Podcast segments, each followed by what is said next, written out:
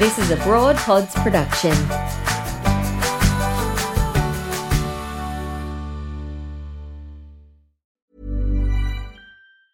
Hey, it's Ryan Reynolds, and I'm here with Keith, co star of my upcoming film, If, only in theaters, May 17th. Do you want to tell people the big news? All right, I'll do it. Sign up now and you'll get unlimited for $15 a month in six months of Paramount Plus Essential Plan on us. Mintmobile.com slash switch. Upfront payment of $45 equivalent to $15 per month. Unlimited over 40 gigabytes per month. Face lower speeds. Videos at 480p. Active Mint customers by 531.24 get six months of Paramount Plus Essential Plan. Auto renews after six months. Offer ends May 31st, 2024. Separate Paramount Plus registration required. Terms and conditions apply if rated PG. Here's a cool fact. A crocodile can't stick out its tongue. Another cool fact you can get short term health insurance for a month or just under a year in some states. United Healthcare short term insurance plans are designed for people who are between jobs, coming off their parents' plan, or turning a side hustle into a full time gig. Underwritten by Golden Rule Insurance Company, they offer flexible, budget friendly coverage with access to a nationwide network of doctors and hospitals. Get more cool facts about United Healthcare short term plans at uh1.com. This is Broad Radio. For you, by you. Broad Radio. Here for more.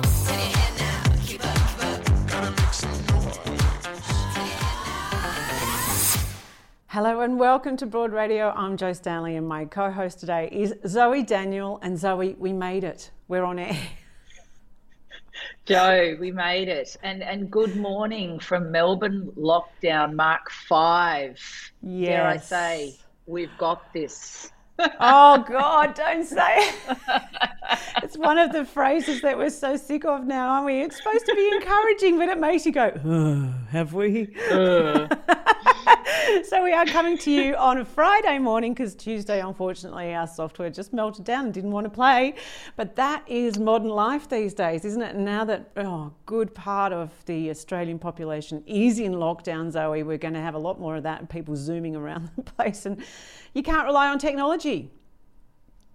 What can you do other than, you know, keep putting one foot in front of the other? That's exactly right. Or one right. keystroke. We made it. We're here. That's right. we are here. Um, we've got a great show for you coming up. I wanted to mention, pay homage, in fact, to one of my favourite people, Gillian Anderson. She's so funny. And uh, I don't know if you're in this space because you're in lockdown, but uh, she did a little Ask Me Anything on her Instagram. And um, she made this admi- admission, which I loved. lazy and I don't wear a bra anymore. I can't wear a bra. I can't. No, I can't. There's no. I'm sorry, but I don't care if I reach my belly button. My breast reach my belly button. I'm not wearing a bra anymore. It's just too fucking uncomfortable. I'm so late. I love it. I mean, I've got to say, in lockdown, underwear was optional for me. Uh, ab- absolutely. It's it's back to instantly reverting to tracksuit pants, general active wear. It all comes out of the bottom drawer. Then you also get online and go, "Ooh, do I need some more active wear for the Mm-hmm. yeah. you know the latest iteration of, of lockdown? That's what, right. what else is there to do?" I, I did a Yeah. gig yesterday and I was like, look at me wearing pants with a waistband. This feels weird. it was just so weird. But anyway, more power to Gillian, Gillian Anderson, who doesn't wear a bra anymore. She must have small boobs, I think. You can't, not everyone could do that. No, and yeah, more power to her. But I, I think I'll. I'm not burning my bra quite yet. Um, Just saying. Good to know. That's good to know. Um, so, another exciting thing that we want to announce on the show today that we are now bringing with all of our guests traditional place names to our guest titles, which we really love because we absolutely acknowledge that Australia always was and always will be Aboriginal land. And so, by doing this, um, we really encourage all of us, I suppose, to explore Aboriginal history stories. There it is. Look at you. You're on Bunurong country, as am I. So we're just around the corner from each other, and um, it's just a joy to be able to explore Indigenous history and culture that way. So and language, of course, very important. Um, So, uh, today on the show, we are exploring and discovering the hilarious world of R rated needlecraft when Kate Aikens from Bitchcraft Melbourne joins us. We're going to be learning our rights if we are injured in a public place due to someone else's negligence, thanks to Maurice Blackburn. And in just a moment, Zoe, we're going to get your take on Julia Banks' claims about the toxic culture in Parliament. And the CEO of Gender Equity Victoria, Tanya Kovac, will be joining us. Bit of housekeeping at the top of the show. If you are watching on YouTube, it'd be awesome if you could like and subscribe. That's really helpful. If you're watching on Facebook, Facebook would be lovely if you uh, followed along with your comments and any uh, questions that you might have along the way as well. Um, and if you could like and follow us, that would be awesome. Uh, you can always catch up on any of our episodes via podcast, wherever you get your podcasts with Broad Radio on the go. And we always invite you to enter our More to Say poll. It's one question every week. And uh, this week, if you answer this very heated question, I mean, it's the hard hitting issues here, Zoe. The question is do you go a bar of soap or body wash? What are your thoughts? Soap. All I the way. cannot understand it. I am a body wash girl and I just can't fathom the bar of soap. Doesn't it feel a little oh, bit like you're in the depression? Like, well, you know, I just don't find body wash all that effective, Joe. Maybe this is, you hmm. know, a generational thing or something. But also, it could be a factor of having to travel to all sorts of weird places over my life. And often to those weird places, I have literally taken a bar of soap with me because you cannot guarantee if you're landing into a natural disaster, a refugee situation, conflict zone, or whatever it might be, that there will be soap. So right. carrying a bar of soap is a lot easier than carrying a bottle of body wash. Yeah, so got, I don't well, know. Okay, you know. so now you have yeah. brought the most unbelievable cred to a bar of soap, and that is that you have been in war zones. That is forgivable, okay? And it's the only time, and I, I have this debate, it seems often. that's the only time that I think it's entirely fair enough. If you're a camper, maybe. If you're in a war zone, sure, bar of soap fair enough. And now I, I stand corrected. For me, it's body wash all the way. Anyway, if you go to broadradio.com.au and you enter this very hotly contested question, this poll, you go in the running to win this beautiful Tencel cotton sheet set from Sleepmaker. 500 threat count worth uh, $539. How beautiful is that? So it's worthwhile having your say on this hotly contested issue. Now, to something actually much more important. It has been just over a week since former Liberal MP Julia Banks released her book Power Play, and we learned of what she says is a toxic and sexist culture in Parliament and the menacing and controlling behaviour from the Prime Minister and what Banks described as his bully boys. Zoe, what have you made of her claims?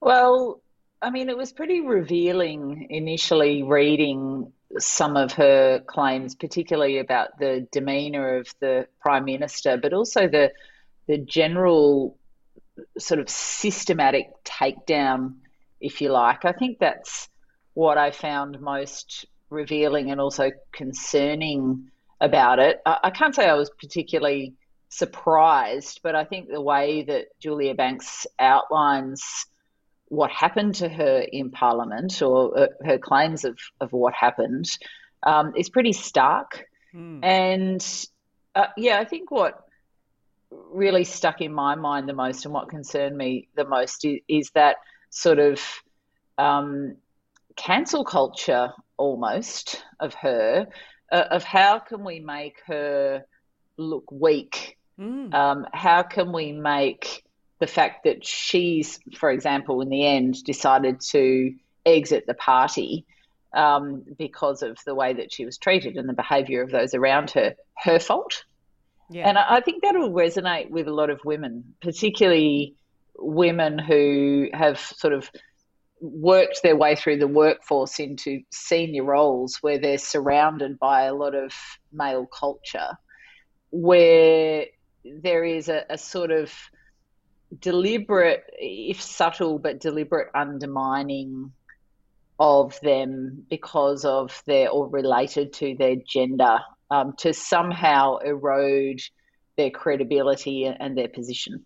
Yes, I mean, I have witnessed it and I've, I've, I think, experienced it myself in the media that if you are outspoken, if you are overly emotional, then people just assume that, that you're a bit unhinged and, you know, you can't be mm. trusted, there's no credibility, and, you know, uh, I suppose in a corporate world or a political sense, you're not going to be advanced in your career if that's what people are saying about you.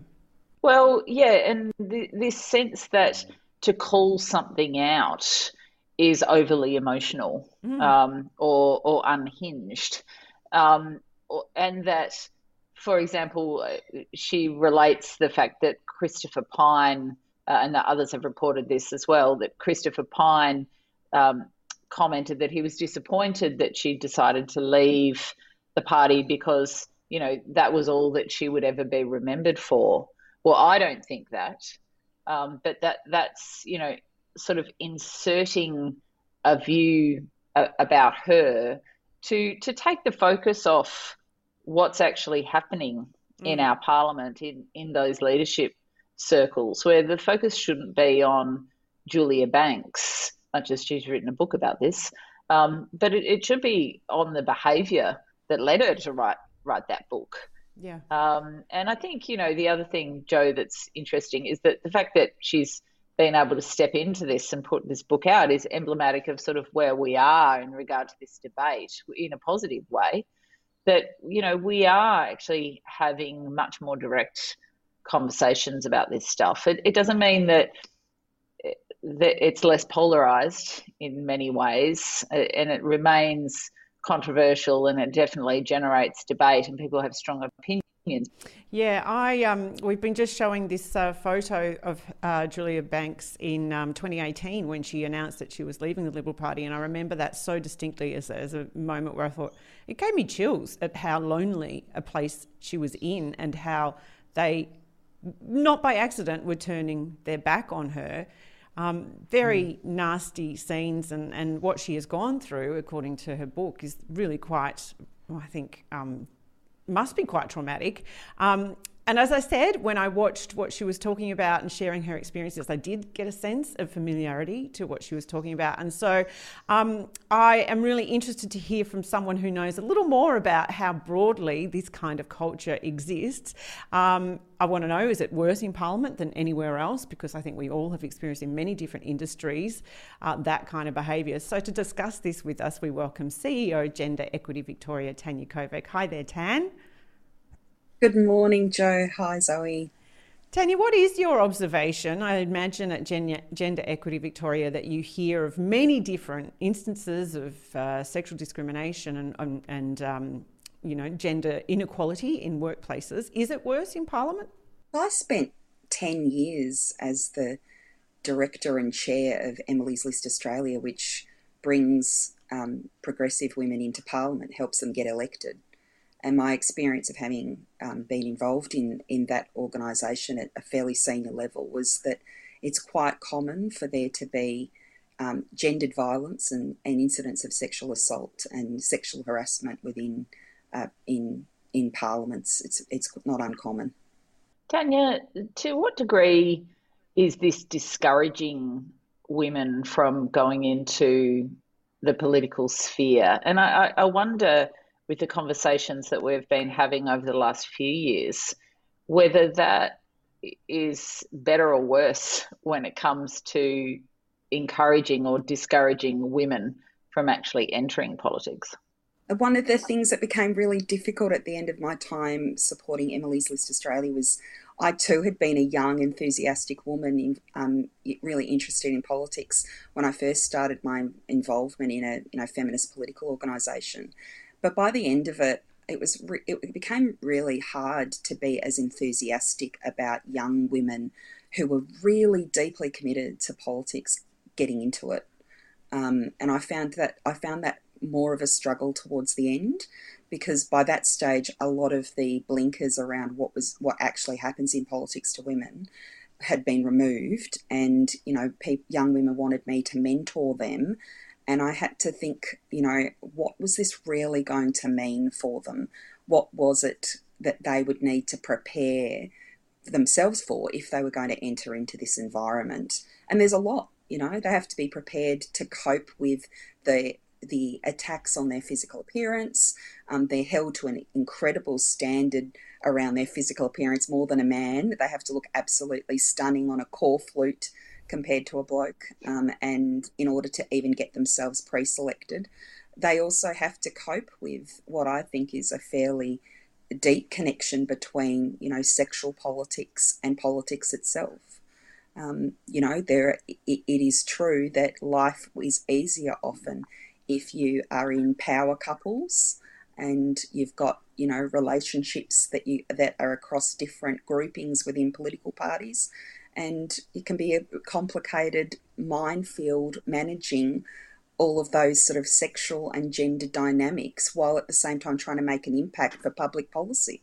And and, that... and just you, sorry, Joe, I just want to follow up to say that because you know we tend to think of young women entering politics, but in Julia Banks' case, you know she she's an experienced lawyer, corporate executive who entered politics, you know, with a sense of, well, you know, I've worked my way up this difficult um, male dominated corporate ladder. And yet she's still experienced mm. all of the undermining. I mean, her stories of the pre selection process are absolutely mind boggling, where she's, you know, just treated like a, a child um, by a lot of the, the blokes around her. So it's sort of a twofold thing, isn't it? Because it's not only those young, ambitious women who might think, yes, I have a future in politics, it's also these women with so much expertise and so much to offer who perhaps get to, you know, 50 and think, okay,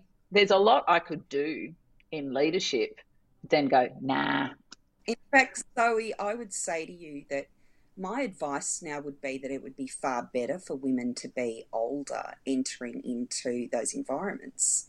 Um, in part because I think it is easier to manage it, to be stronger and more forceful when you're of a certain age um, and less vulnerable. But, you know, I thought it was really telling. Julia's biggest take, comment, which I thought was very telling, was just how wor- how much worse she thought the political environment w- was compared to the corporate environment. How there was so much more work to be done in the political environment compared to, you know, b- business in Australia. That they just hadn't caught up, and I think that there's truth in that.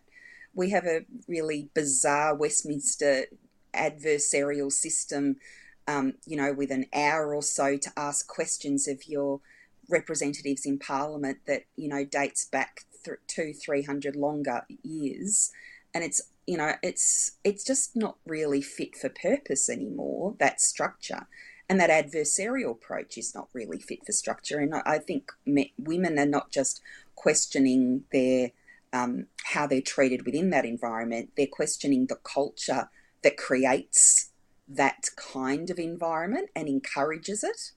There's something weird about, you know, it's basic. I, I sometimes describe it, you know, that it's a bit like, you know, a bunch of kids in student politics heading up to a conference every, you know, every six weeks or so in Canberra where they think no one's watching and that mm. they can mm. play these undergraduate games mm. and there's a there's a bit of that. Yeah. It's it feels very distasteful at, you know, the most minor version of it is very distasteful and at, at, its most extreme, obviously, very, very damaging and concerning. But I feel as though it's not just the system, it, it's being exploited by people, isn't it? Like, you know, they, they're making use of the imbalance of power and that culture to manipulate women. Look, I think there, we've, there have been incredible strides in this space. I mean, you know, 20, 30 years ago, there were really no women whatsoever on the bench. Um, no, no one on either the red or green couches. So the, there have been um, some political parties that have put effort into trying to tip the balance, um, but there's still gaps, and and I think you know the exposure when you don't have a critical mass, when you don't have gender equal numbers, there's always a risk that the culture is not going to, you know, be gender equal. And that's what Gen Vic is very, you know, deeply committed to, having conversations about why a gender equal culture is better for good governance, why it's better from a in terms of the financial and economic outcomes that you have, why it's just better for even from an from an anti-corruption perspective. Um, there's heaps of research across the world now that says that gender equality is basically a much better tool for keeping governments accountable than anything else that we have in terms of um, st- structures within our system. How do you think the party political system contributes to this? Part of me sort of wonders whether the the two party system fosters a kind of gang mentality, not only in regard to gender, because you know a lot's been said about pre-selection processes and factions, for example. You know, one of the things that's been brought up repeatedly of late is the rise of independents and the, the power that independents can have on the crossbenchers in various ways. Is that a space for women to step into more? And indeed, many already have, and we're starting to see a bit of a groundswell in that regard. I mean, it's very interesting seeing how many women are choosing to go down an independent path. But I, I think that, you know, I think there have been changes. I mean, the Labor Party has significantly changed its um, commitment to gender equality. It has a 50 50 target by 2025, and it's, it's not very far off achieving that target. So there's been culture change. That doesn't mean that there's com- that uh, you know I'm sure by the time Kate Jenkins finishes her investigation into Parliament, I don't think there will be a political party that is a clean skin in the reporting. Um, I think that that we're fairly confident that there will be problems across all of the of the parliament. So, what is the systemic? What's the systemic issue? You know, we think we actually need to do a gender audit of the parliament. Let's have a look at the physical space. Let's have a look at the practices. Let's look at who how the workforce is created, both from a support mechanism, the supporting workforce, but also the parliamentary workforce itself, and analyse whether it really is gender equal you know, and what do we need to do to shape, to reshape it so that it looks like us now? Mm. I don't mm. see that we should be contained by anymore by, you know, a, a, Westminster system that you know isn't serving us in the way that it, it should. Tanya, I always sort of look at um, our parliament and think, okay, how does that relate to, you know, the people that I buy my groceries off, and how does that relate to, um, you know, my mum and my sisters and my friends, and you know, how do we m- make it matter? Because it feels like a disconnect, you know, and, and there's been a lot of rage this year, and I know that you're running this campaign hashtag Enough is Enough. But what can we do in our everyday lives, um, and how can we, you know, establish change wherever we see this kind of gender inequality? Well, definitely participate. Don't not participate. That's the first thing. You know, knowledge and is power. Being able to understand what's going on in politics is pretty um, important because at the end of the day, everything that is decided there impacts on you. I mean, look at COVID 19. You know, women, the first project that was t- chucked off JobKeeper was childcare. Um, women have got a lot to lose by turning their head away from being engaged in politics. Um, and I think you, we saw from the March for Justice that we know that politics is, is beyond just, you know, voting at the end of the day. You, sometimes it is called for you to either take to the street, um, go and make your face and your presence known so that you get heard. I don't think we'd have Kate Jenkins' report and investigation happening, I don't think that we would have a women's safety summit happening in the next couple of weeks if it wasn't for the advocacy of ordinary Australian women who just said enough is enough. Like, I, I just don't want the people who are dis- making decisions for me, you know, also being people who jerk off on a table. I mean, who mm. wants that? Oh my god. Who wants that? Oh Can my you tell- I mean, it just beggars, doesn't it just beg belief that we're even having this discussion. Oh, discussion? but when you I mean, just, uh, just- when you say it like that, Tanya, I, I somehow I had forgotten that part of this year's Oh no, story. I haven't. I don't know. Oh. Like you know, I'm just trying to think what other workplace any of us have ever been in where that would be like a you know and a, it and I think there's something about the culture of there's something about the culture of the place Mm. that is encouraging this lad culture, this we're not we're untouchable, um, and I think that that needs to be broken down. Um, yeah. It's it's interesting. I don't know if you if this was your experience though of the people in your life who may not be connected with politics generally. It was that story of the jerking off on the table that made like people who like you know my mum who maybe isn't so engaged. She's like, oh, that's enough. Oh, come on. Like you know that was that really kind of hit home for a lot of people. Did you have that experience, Zoe?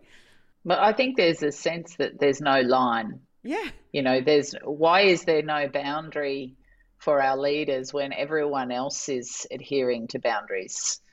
Mm. And it, it's a question of why are we adhering to decisions made by you for us when you're not actually toeing any sort of line plainly? And it just erodes the credibility of the people and the institution.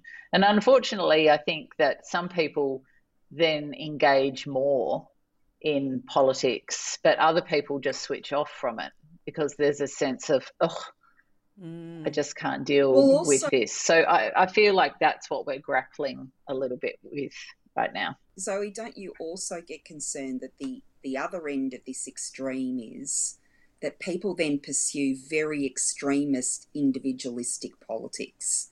And I think the lack of integrity of some of the political class has resulted in there being a race towards a desperation of something else that is going to create the change. And and that's really risky. That's how you end up with trumps. Um, because when they're talking the, the the reason trump's drain the swamp had um, resonance is because for too long people think have thought that politics is full of crocodiles who are not behaving appropriately who are dangerous you know and that the, the recreation of that culture is on every political party. Mm. Every political party has an obligation to ensure now that we have got a completely safe and equal parliament. We have to because i how am i supposed to advocate for changes to you know laws in relation to family violence um, ending gendered hate crime how are we cha- are supposed to change any of that if you don't have the integrity of the decision makers Yes. Well, it's up to us, I feel, at my level, because I'm not having any impact on laws, Tanya. What I'm doing and what I think every woman can do is, you know, maintain the rage. It's a cliche, but that's what we're here for, hey? To just say, nah, I can make my voice heard at the polling booth, and I can also just talk to my friends and say, well, we're not going to cop this anymore, hey? Absolutely, and you know we've got we've got a fantastic project. In fact, Julia Banks and Senator Trish Crossin, former Senator Trish Crossin. So we've got a Labor, former Labor MP, and a former Liberal and Independent working together on a project for us to safeguard women in politics. And um, you know, one of our first things was to try to get an investigation like Kate Jenkins up, and we're really happy that that exists. But we still need support and voices coming in to say, well, let's do a gender audit of our parliaments. And we're also looking at just how difficult online spaces are for women politicians as well. So, journalists, as you know, Zoe and Joe, cop a fair bit of abuse for being outspoken um, advocates, particularly if they start talking about women. Broad radio, I can't imagine, Joe, how many um, t- attacks you've probably started to have. I think we're too little doing- so far. Uh, Once right. people know what we're doing, I'm sure it will come. It will you know, Yes. we're concerned about journalists and sports people, women who are in the public eye, and what you know when they're targeted. What does that say to young girls who are looking to aspire to them. Um, so we're, we're interested in pursuing mm. those projects as part of that work. Well, thank you so much, Tanya Kovacs, CEO of Gender Equity Victoria. It's been lovely to speak with you this morning. I'm sure we'll talk to you again sometime soon. You too, and I'm a body wash, peppermint body wash. I would have pitched that. I'm happy that you mm. shared that. Poor old Zoe. Zoe's been in a war zone though, so I forgive the bar of soap there. Thanks. So I'm much, an outlier. I've always been an outlier. um, okay, we'll have more broad radio after. Hey, it's Ryan Reynolds, and I'm here with Keith, co-star of my upcoming film If, only in theaters May 17th. Do you want to tell people the big news? All right, I'll do it. Sign up now and you'll get unlimited for $15 a month in six months of Paramount Plus Essential Plan on us. Mintmobile.com slash switch. Upfront payment of $45 equivalent to $15 per month. Unlimited over 40 gigabytes per month. Face lower speeds. Videos at 480p. Active Mint customers by 531.24 get six months of Paramount Plus Essential Plan. Auto renews after six months. Offer ends May 31st, 2024. Separate Paramount Plus registration required. Terms and conditions apply if rated PG. Millions of people have lost weight with personalized plans from Noom. Like Evan, who can't stand salads and still lost 50 pounds. Salads generally for most people are the easy button, right? For me, that wasn't an option. I never really was a salad guy. That's just not who I am. But Noom worked for me. Get your personalized plan today at Noom.com. Real Noom user compensated to provide their story. In four weeks, the typical Noom user can expect to lose one to two pounds per week. Individual results may vary. Broad Radio. Talking inspo we love, info we need, and sharing more of us. Watch and listen live every Tuesday 9am Australian Eastern Daylight Savings Time at broadradio.com.au or find us on Facebook, Twitter, YouTube and LinkedIn at Broad Radio Oz. Talk to us live. Call on 1300 8 Broad. Catch up on demand anytime, anywhere, every time, everywhere. On the train, we'll be here. 2 a.m. existential crisis? We've got you covered. Broad Radio. Here for more. Zoe, I don't want you to feel like we're ganging up on you, but already on social media today, on Facebook, we've had an overwhelming love for body wash. I'm just curious, Joe. I, I, presume Saba Organics do body wash, so I'm going to be heading down right. to Chemist Warehouse after this. They, well, coincidentally, they do a beautiful body wash, and it's 100% certified organic. What more can I say? But um, like I say, I acknowledge you've been in a war zone, which is the coolest thing I've, I've heard anyone say. And one day I must actually stop down and do a full interview with you about your career. We're going to slot that into Broad Radio because you're just so incredible. And I pinch myself that we have you on the show. Um, but we do run this more to say poll every week, and we are asking about body wash and uh, soap today. But in the last week, we asked the question Are you crafty? Um, not as in sneaky, but as in good with your hands. um, do you do craft work? And I'm so impressed with the broad radio audience. Forty-seven percent say that they love their creativity and they're very crafty. Are you? Do you? Are you yourself? Uh, do you get into some knitting? Any sewing? Your world? absolutely useless and hopeless at, at, all of those things. And I actually, I do think now, you know, in my in my dotage um, that I wish that I'd learned to sew when I was, you know, a teenager, so that it, it would come naturally to me. My my kids, if they need something mended, they'll ask, "Oh, mum, can we take this to our friend um, Min, who can sew?" Because they know that I'm useless. Yeah, we're, it'd we're be lovely totally... to be able to sew well. Wouldn't yeah. no, yeah, my best friend Tanya is incredible with the sewing machine. Everything she, she'll, she'll rock up and I go, "Did you make that?" And she's fully wearing something that looks like a like not, amazing. Yeah, not a horrific, you know, horror show that I would create. you know, so yeah, mm. I we outsource all of our crafting in our house as well. So so there's no shame. But mm-hmm. while I'm not crafty, I do love swearing. So I'm excited. I'm very thrilled to welcome Kate Aikens from Bitchcraft Melbourne, introducing to us the world of R-rated stitchcraft. Hello there, Kate. Good morning. I'm good. How are you both? Very, very well, and excited to meet you. Um, why swearing and stitchcraft? Uh, it all started a couple of years ago. So, Bitchcraft is myself, Kate, and my friend Katie. We met in Spain probably like 13 years ago. Uh, and she was hosting a greatest morning tea. And uh, so she'd put on a beautiful spread of baking, and she's like, Come over, we'll do some cross stitch. I'm like, Awesome, cute. I haven't done that since I was like maybe nine years old. Um, but I'll show you what it was that we stitched. It's not really Nana approved. It says, I, I can Fuck only make shit. out. What's it say? Fuck this what? Shit. it's a little bit how we're feeling about lockdown right now. Um, and yeah, we were just doing it over a couple of glasses of wine, and we're like, this is awesome, and so we're like, let's let's make it a thing. Um, so we've kind of just expanded it. Most of our patterns are quite crass, and um, we found yeah, obviously no one planned lockdown, but we found it actually got a lot of traction when people were inside over winter, wanting things to do. Um, it's something that's quite like mindful, like it's a lot of counting and stitching, but you get like a lovely curse word product at the end of it. Um, so yeah, that's sort of how it all became.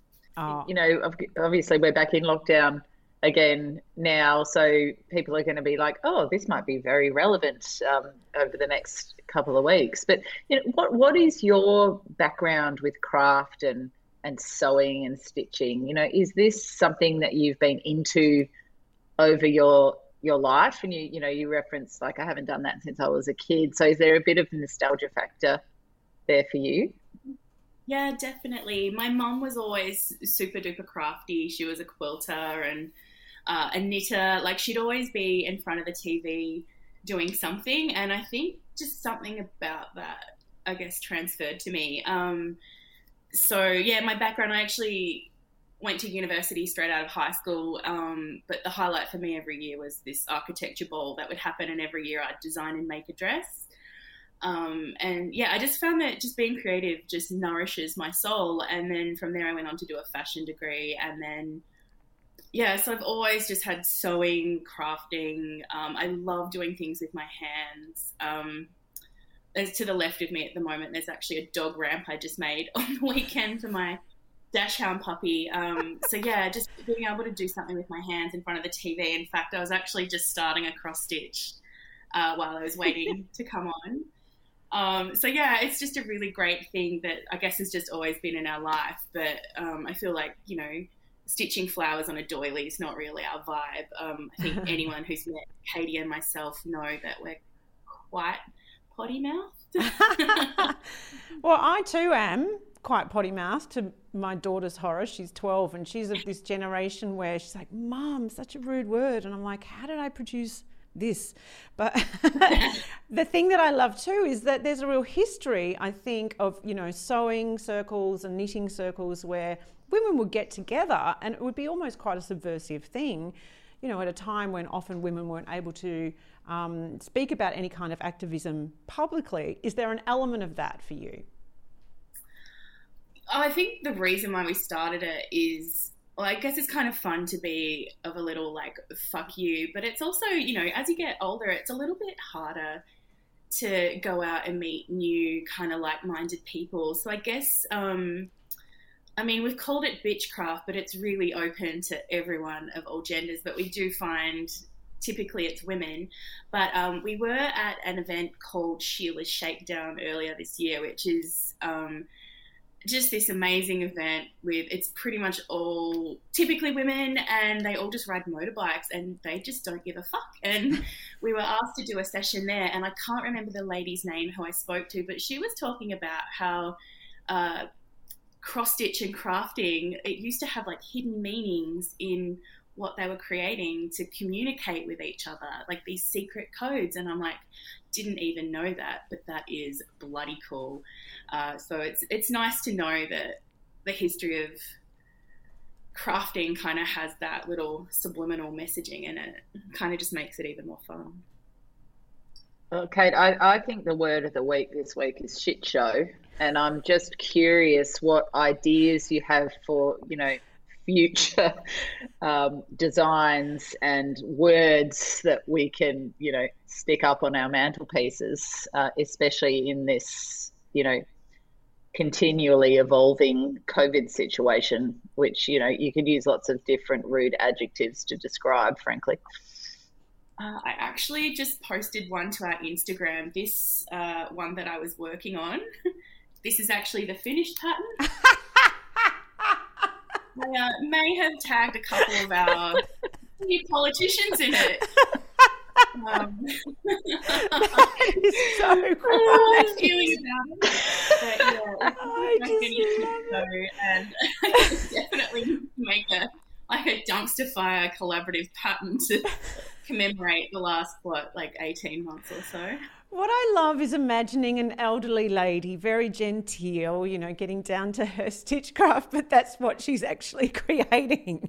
Have you have you had, you know, that sort of older generation who traditionally might love the the craft world, but also embracing language that might not be uh, so traditionally theirs? Uh, I wish I had a copy of it. There's a really funny meme that went around. It was a lady on an aeroplane stitching something like, and she looked, you know, like quite older, but it was just like a completely rude cross stitch. I'm like, that's the best. But at one of our first classes at, um, we were hosting them in a pre-pandemic world at Noisy Ritual in Brunswick East, and um, you know, we have a very open door policy. And this lady came over. She's like what like what are you working on? And we're like oh this. And she had a look at the patterns and she pissed herself laughing. She's like oh my god i have to show my partner. His mum was always a massive cross stitcher that you know she was super religious she would absolutely die if she saw these and i'm like good we're doing it right then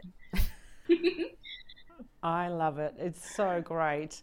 Um, well, I embrace language like this. I don't know about you. Are you much of a swearer? So, I think people who know me well would say absolutely. and you can, Yes. we can purchase your patterns, can't we? Yeah, so in a non-pandemic time, we do teach classes, um, and we keep them pretty small, just so we can teach people the basics of cross stitch, um, and best enjoyed over a glass of wine. But our patterns are online at our website, bitchcraftmelb.com, and we're also on Facebook and Instagram, which is bitchcraftmelb. And if you'd like to, you know, check out our classes in a post lockdown time, I guess we'll post all the information there when we can. We were supposed to host a class this weekend, which unfortunately won't go hmm. ahead, but you know, we'll just stay in and cross stitch and stay safe. I, I personally think it's the perfect thing if you're organising like a hen's afternoon, sort of like a hen's lunch or hmm. something, like a novelty gift. It's like the most joyous thing to sit down and just be stitching away nice cock. I think that's awesome. I love it. well, instead of having, you know, penis shaped everything, you could just have the cross stitch. So, yeah, that's something we do. And uh, they also make really great gifts for people. So, if, you know, there's someone you like or maybe someone you don't like, they make an excellent present. oh, it's so great. Thank you so much, Kate Aiken from Bitchcraft Melbourne. It's been a joy to meet you. Nice to talk to you both too. And I am a soap and body wash gal. Oh, Controversial. you oscillate between the two. Uh-huh. I have to wash my hands with soap when I get into the shower, but then I'm all about the body wash because I just find it a bit more gentle and it just smells so good. Do you know what? I actually I would like now that we're talking about crafting and sort of all this artisanal art, I want to mention that there are some beautiful handmade soaps out there by local artists, and I really love that. Actually, I don't want to I don't want to betray our our um, artist community by suggesting we should always go to body wash. You've reminded me of that there, Kate. Bye. Okay, thanks so much. We'll have more broad radio after this.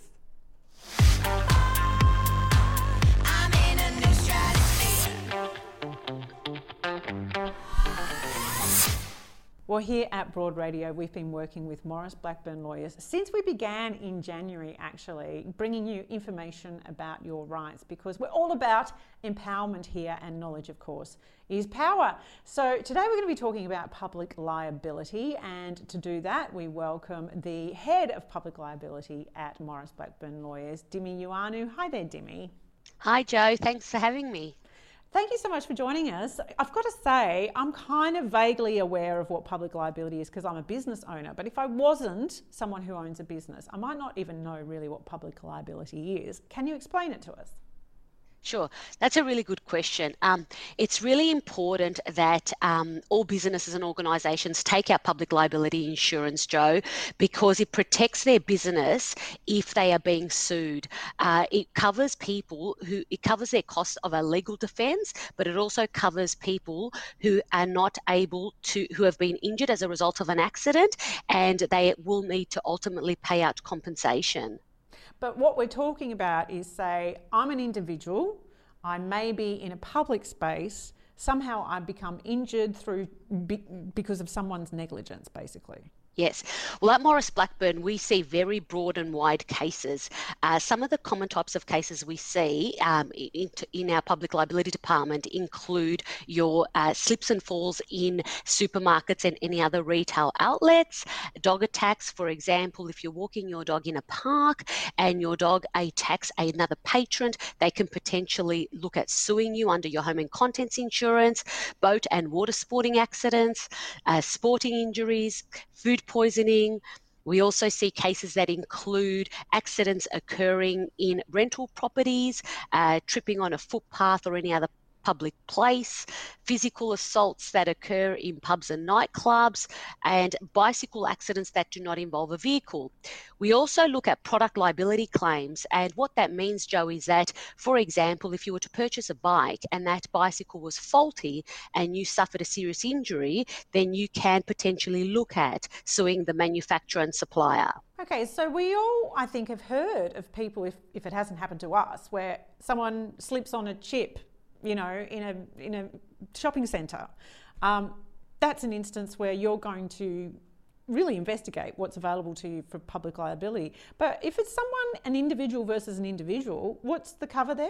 For, through my house and contents insurance? Well, that's correct. Um, so it, we don't normally pursue claims against individuals. Uh, we always look at claims against a company or an organisation, um, and that is because a company and an organisation always takes out public liability insurance uh, to have protection, to protect their businesses against claims made by third parties. You know, I've heard a lot of stories, and you read about the craziness, say, in America, right, where someone has drunk a, a coffee that's way too hot and they've sued the cafe. Um, we hear those stories a lot. Is this what it's like in Australia? Are we a particularly litigious society and, and what's available to us? Well, fundamentally, uh, we operate under the same system, which is a common law system. But in Australia, and in particular in Victoria, where I practice, in order to pursue a public liability claim, there are certain thresholds that apply. And you do need to show that you have suffered a significant permanent injury, but also you need to prove that that there was a third party at fault and that that person or company failed to provide you a safe environment and caused your injury. Okay, so that's fairly specific. Can you give us some examples of cases that you've worked with? Sure. I can give you a particular case example in relation to a food allergy case that I was involved in, which was real, which was quite sad. Um, and and in this case, um, my client's wife attended brunch with her with her girlfriends at mid mid Saturday morning, and um, she specifically. Uh, when ordering her meal, told the wait staff that she was allergic to dairy. Unfortunately, there uh, she was given the incorrect meal because there was a breakdown between the kitchen and the wait staff. Um, as a result of this, she was given a dairy meal. Uh, she suffered an allergic reaction. The ambulance arrived, but unfortunately, she passed away in the ambulance 45 minutes later. And when this client came to see me, uh, Joe, it was never about the money. Uh, he wanted to tell his story, he wanted access to justice, but more importantly, he wanted to educate the community about food allergies and for people who worked in the hospitality industry. You know, I feel like that's a really common story that I've heard in all of my conversations with Maurice Blackburn this year that people want to know that it won't happen to anyone else. Well, this particular client continues to advocate in, in public forums in relation to allergies and anaphylaxis, and he keeps wanting to raise this important public safe, safety issue because he doesn't want another family to endure what he went through. So, when someone experiences such an incredible loss like that, it's it's really important to know that you don't have to just be a victim around this. That there is opportunity for some kind of compensation. Um, are there other instances that you can share that's maybe something a little bit different, a little bit surprising? Yes, I was also involved in a very sad bullying case. And in that case, uh, my client experienced uh, severe bullying by classmates at school. And she suffered a serious psychological reaction to the point where she was hospitalized. She was being victimized and bullying online and on various other social platforms, uh, including you know cyberbullying is, is a very very big uh, issue uh, in Australia at the moment. And uh, the school was notified in relation to the ongoing bullying by the mother, however, it continued. Uh, and in this particular case, the school failed to provide a safe environment, but also more importantly, they failed to adhere to their to their bullying policy that they have in place. And uh, you know, schools have a responsibility, Joe, to keep children safe. And in this case, they breached their duty of care to my client. So they were able to make a claim? Yes, they were. You know what I find really fascinating is that um, whenever you are, you know, in business or at any time when you're dealing with the public, of course there's a duty of care, but I suppose that people don't really put that much emphasis on it, but the law is there to remind you that people matter. That's right. The law is there to protect you uh, and to also let you know that you have a right to pursue a claim where you have been wronged by, especially when it's by a negligent third party who has caused you to suffer significant injuries. Have you seen changes in some industries or, or shifts in, in you know the way that we kind of go about our businesses um, because of claims within public liability? Yes, we have, Joe. Um, as I mentioned uh, in relation to the earlier case study uh, in relation to food allergies, uh, the federal government called a public inquiry into uh, allergies and anaphylaxis. And my client and I uh, co drafted submissions that were put forward uh, in relation to this inquiry, and we were both called uh, to provide those submissions at the public hearing, which we attended together. And um, one of the recommendations we made was that we wanted to see greater safety measures put in place uh, uh in, uh, in, hospitality and venues.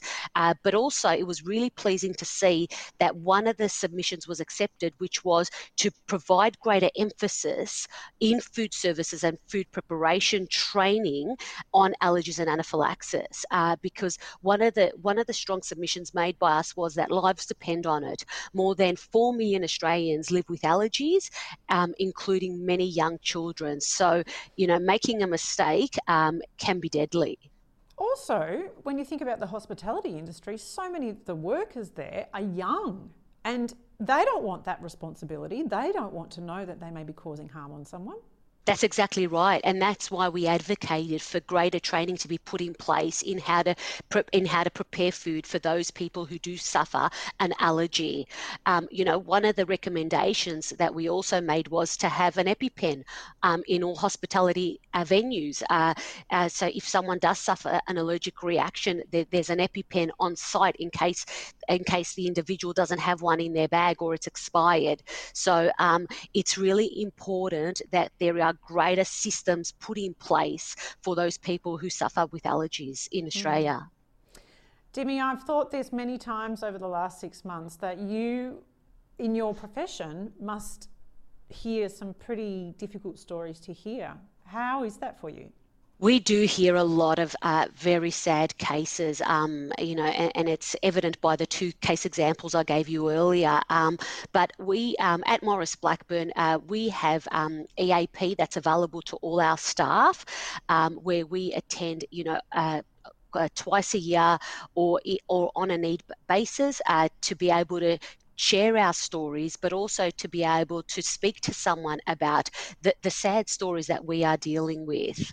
Well, I'm really appreciative of the time that I've spent with you and uh, everyone at Maurice Blackburn this year. I've learned a great deal, and most importantly, I've learned that um, to get advice because it, we shouldn't be fearful to find out what our rights are.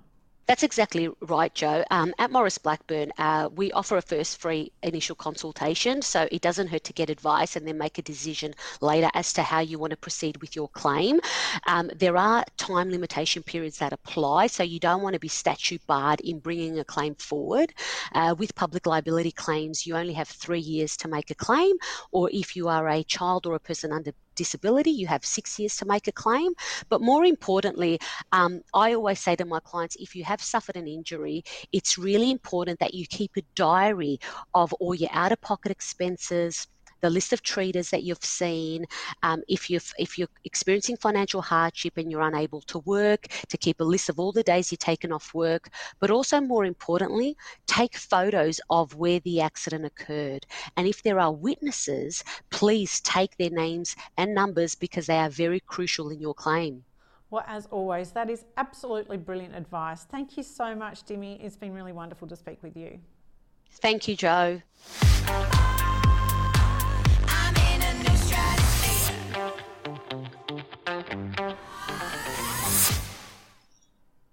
Well, Zoe, it's been delightful to share this show with you. I'm glad we finally got it to air after our disasters earlier in the week.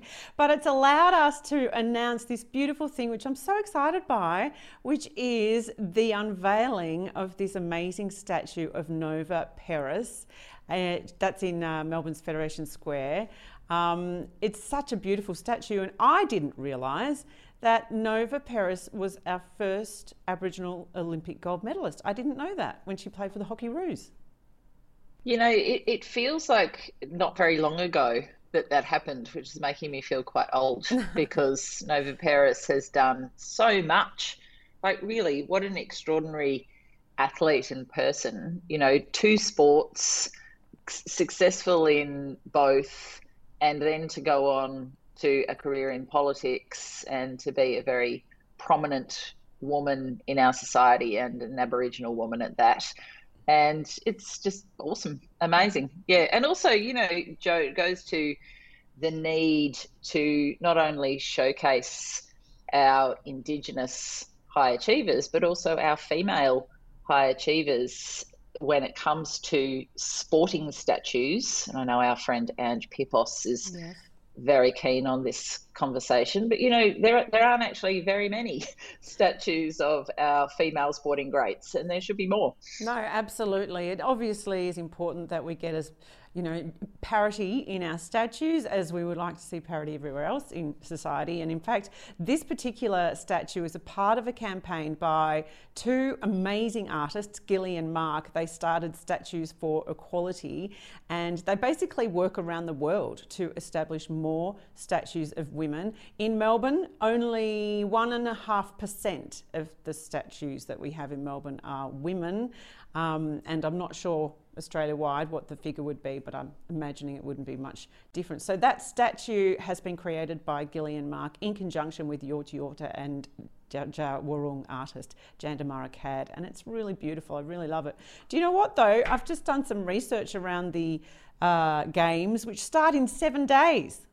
That's crept up. I can't believe I. It. I know my, my son is the sporting expert in our family, and and the other day I was like, when are the Olympics again? Mm. I mean, I feel like everything's so out of whack because of COVID, and of course, you know, the Olympics aren't supposed to even be happening this year. Because normally I would be right onto that. I love the mm. Olympics. I, I, will sit there and, and watch it obsessively. Um, you know, Joe, maybe we'll be still in lockdown by then. So then oh. we just watch the Olympics around the clock. No, no, I'm not wishing that on, on us. No, but there was an amazing story in the conversation today, actually, around uh, gender equality in the Olympics. And these are things I didn't even know. And like you, I've been watching the Olympics since I was a child. Um, did you know that this is the first year that women will be competing in the 1500 metre freestyle? Like until now, it's only been 800 metres. I didn't even know that, that there wasn't a female version of the great Kieren Perkins race. What? Right. So, so...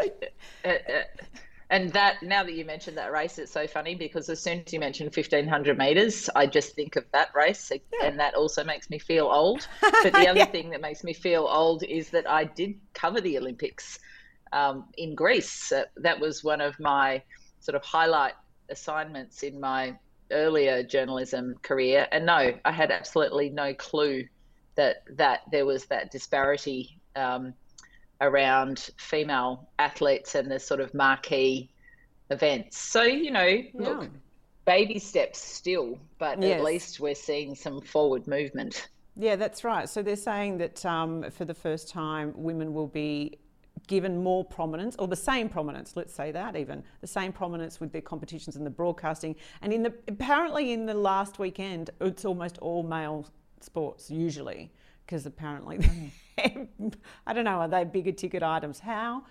Dumb. So yeah, they're saying that's going that's going to change, which is really great. But let's just remember two things that this article highlights, which is that the leadership in the IOC not a lot of gender equality there. And also, when you look at the way women's sporting events are reported and commentated, it's often speaking about aesthetics rather than the athletes and, you know, infantilizing and, and uh, sexualizing often the women who are, let's face it, the world's greatest athletes. Absolutely. And, you know, harking back to our lovely friend Ms. Pippos. Mm. Uh, she wrote an article this week that I 100% agree with, which is we are women, we are not ladies. Mm. So, male sport commentators, take note. Every time you speak of the ladies, you disenfranchise your entire female audience who feel very undermined by that kind of language. So, just change it. Yeah, absolutely. that was a ripping article from our friend Angela Pippos on the siren.com.au, which is an awesome publication. Check that out as well. It's been delightful as always, Zoe, to share the show with you. Always a pleasure, Joe. Enjoy your lockdown. oh my God. Should we, should we go back to bed? Is that what happens? Oh my God. and good luck with, uh, and to everybody in the country actually who's in lockdown and dealing with remote learning. Godspeed. We're thinking of you.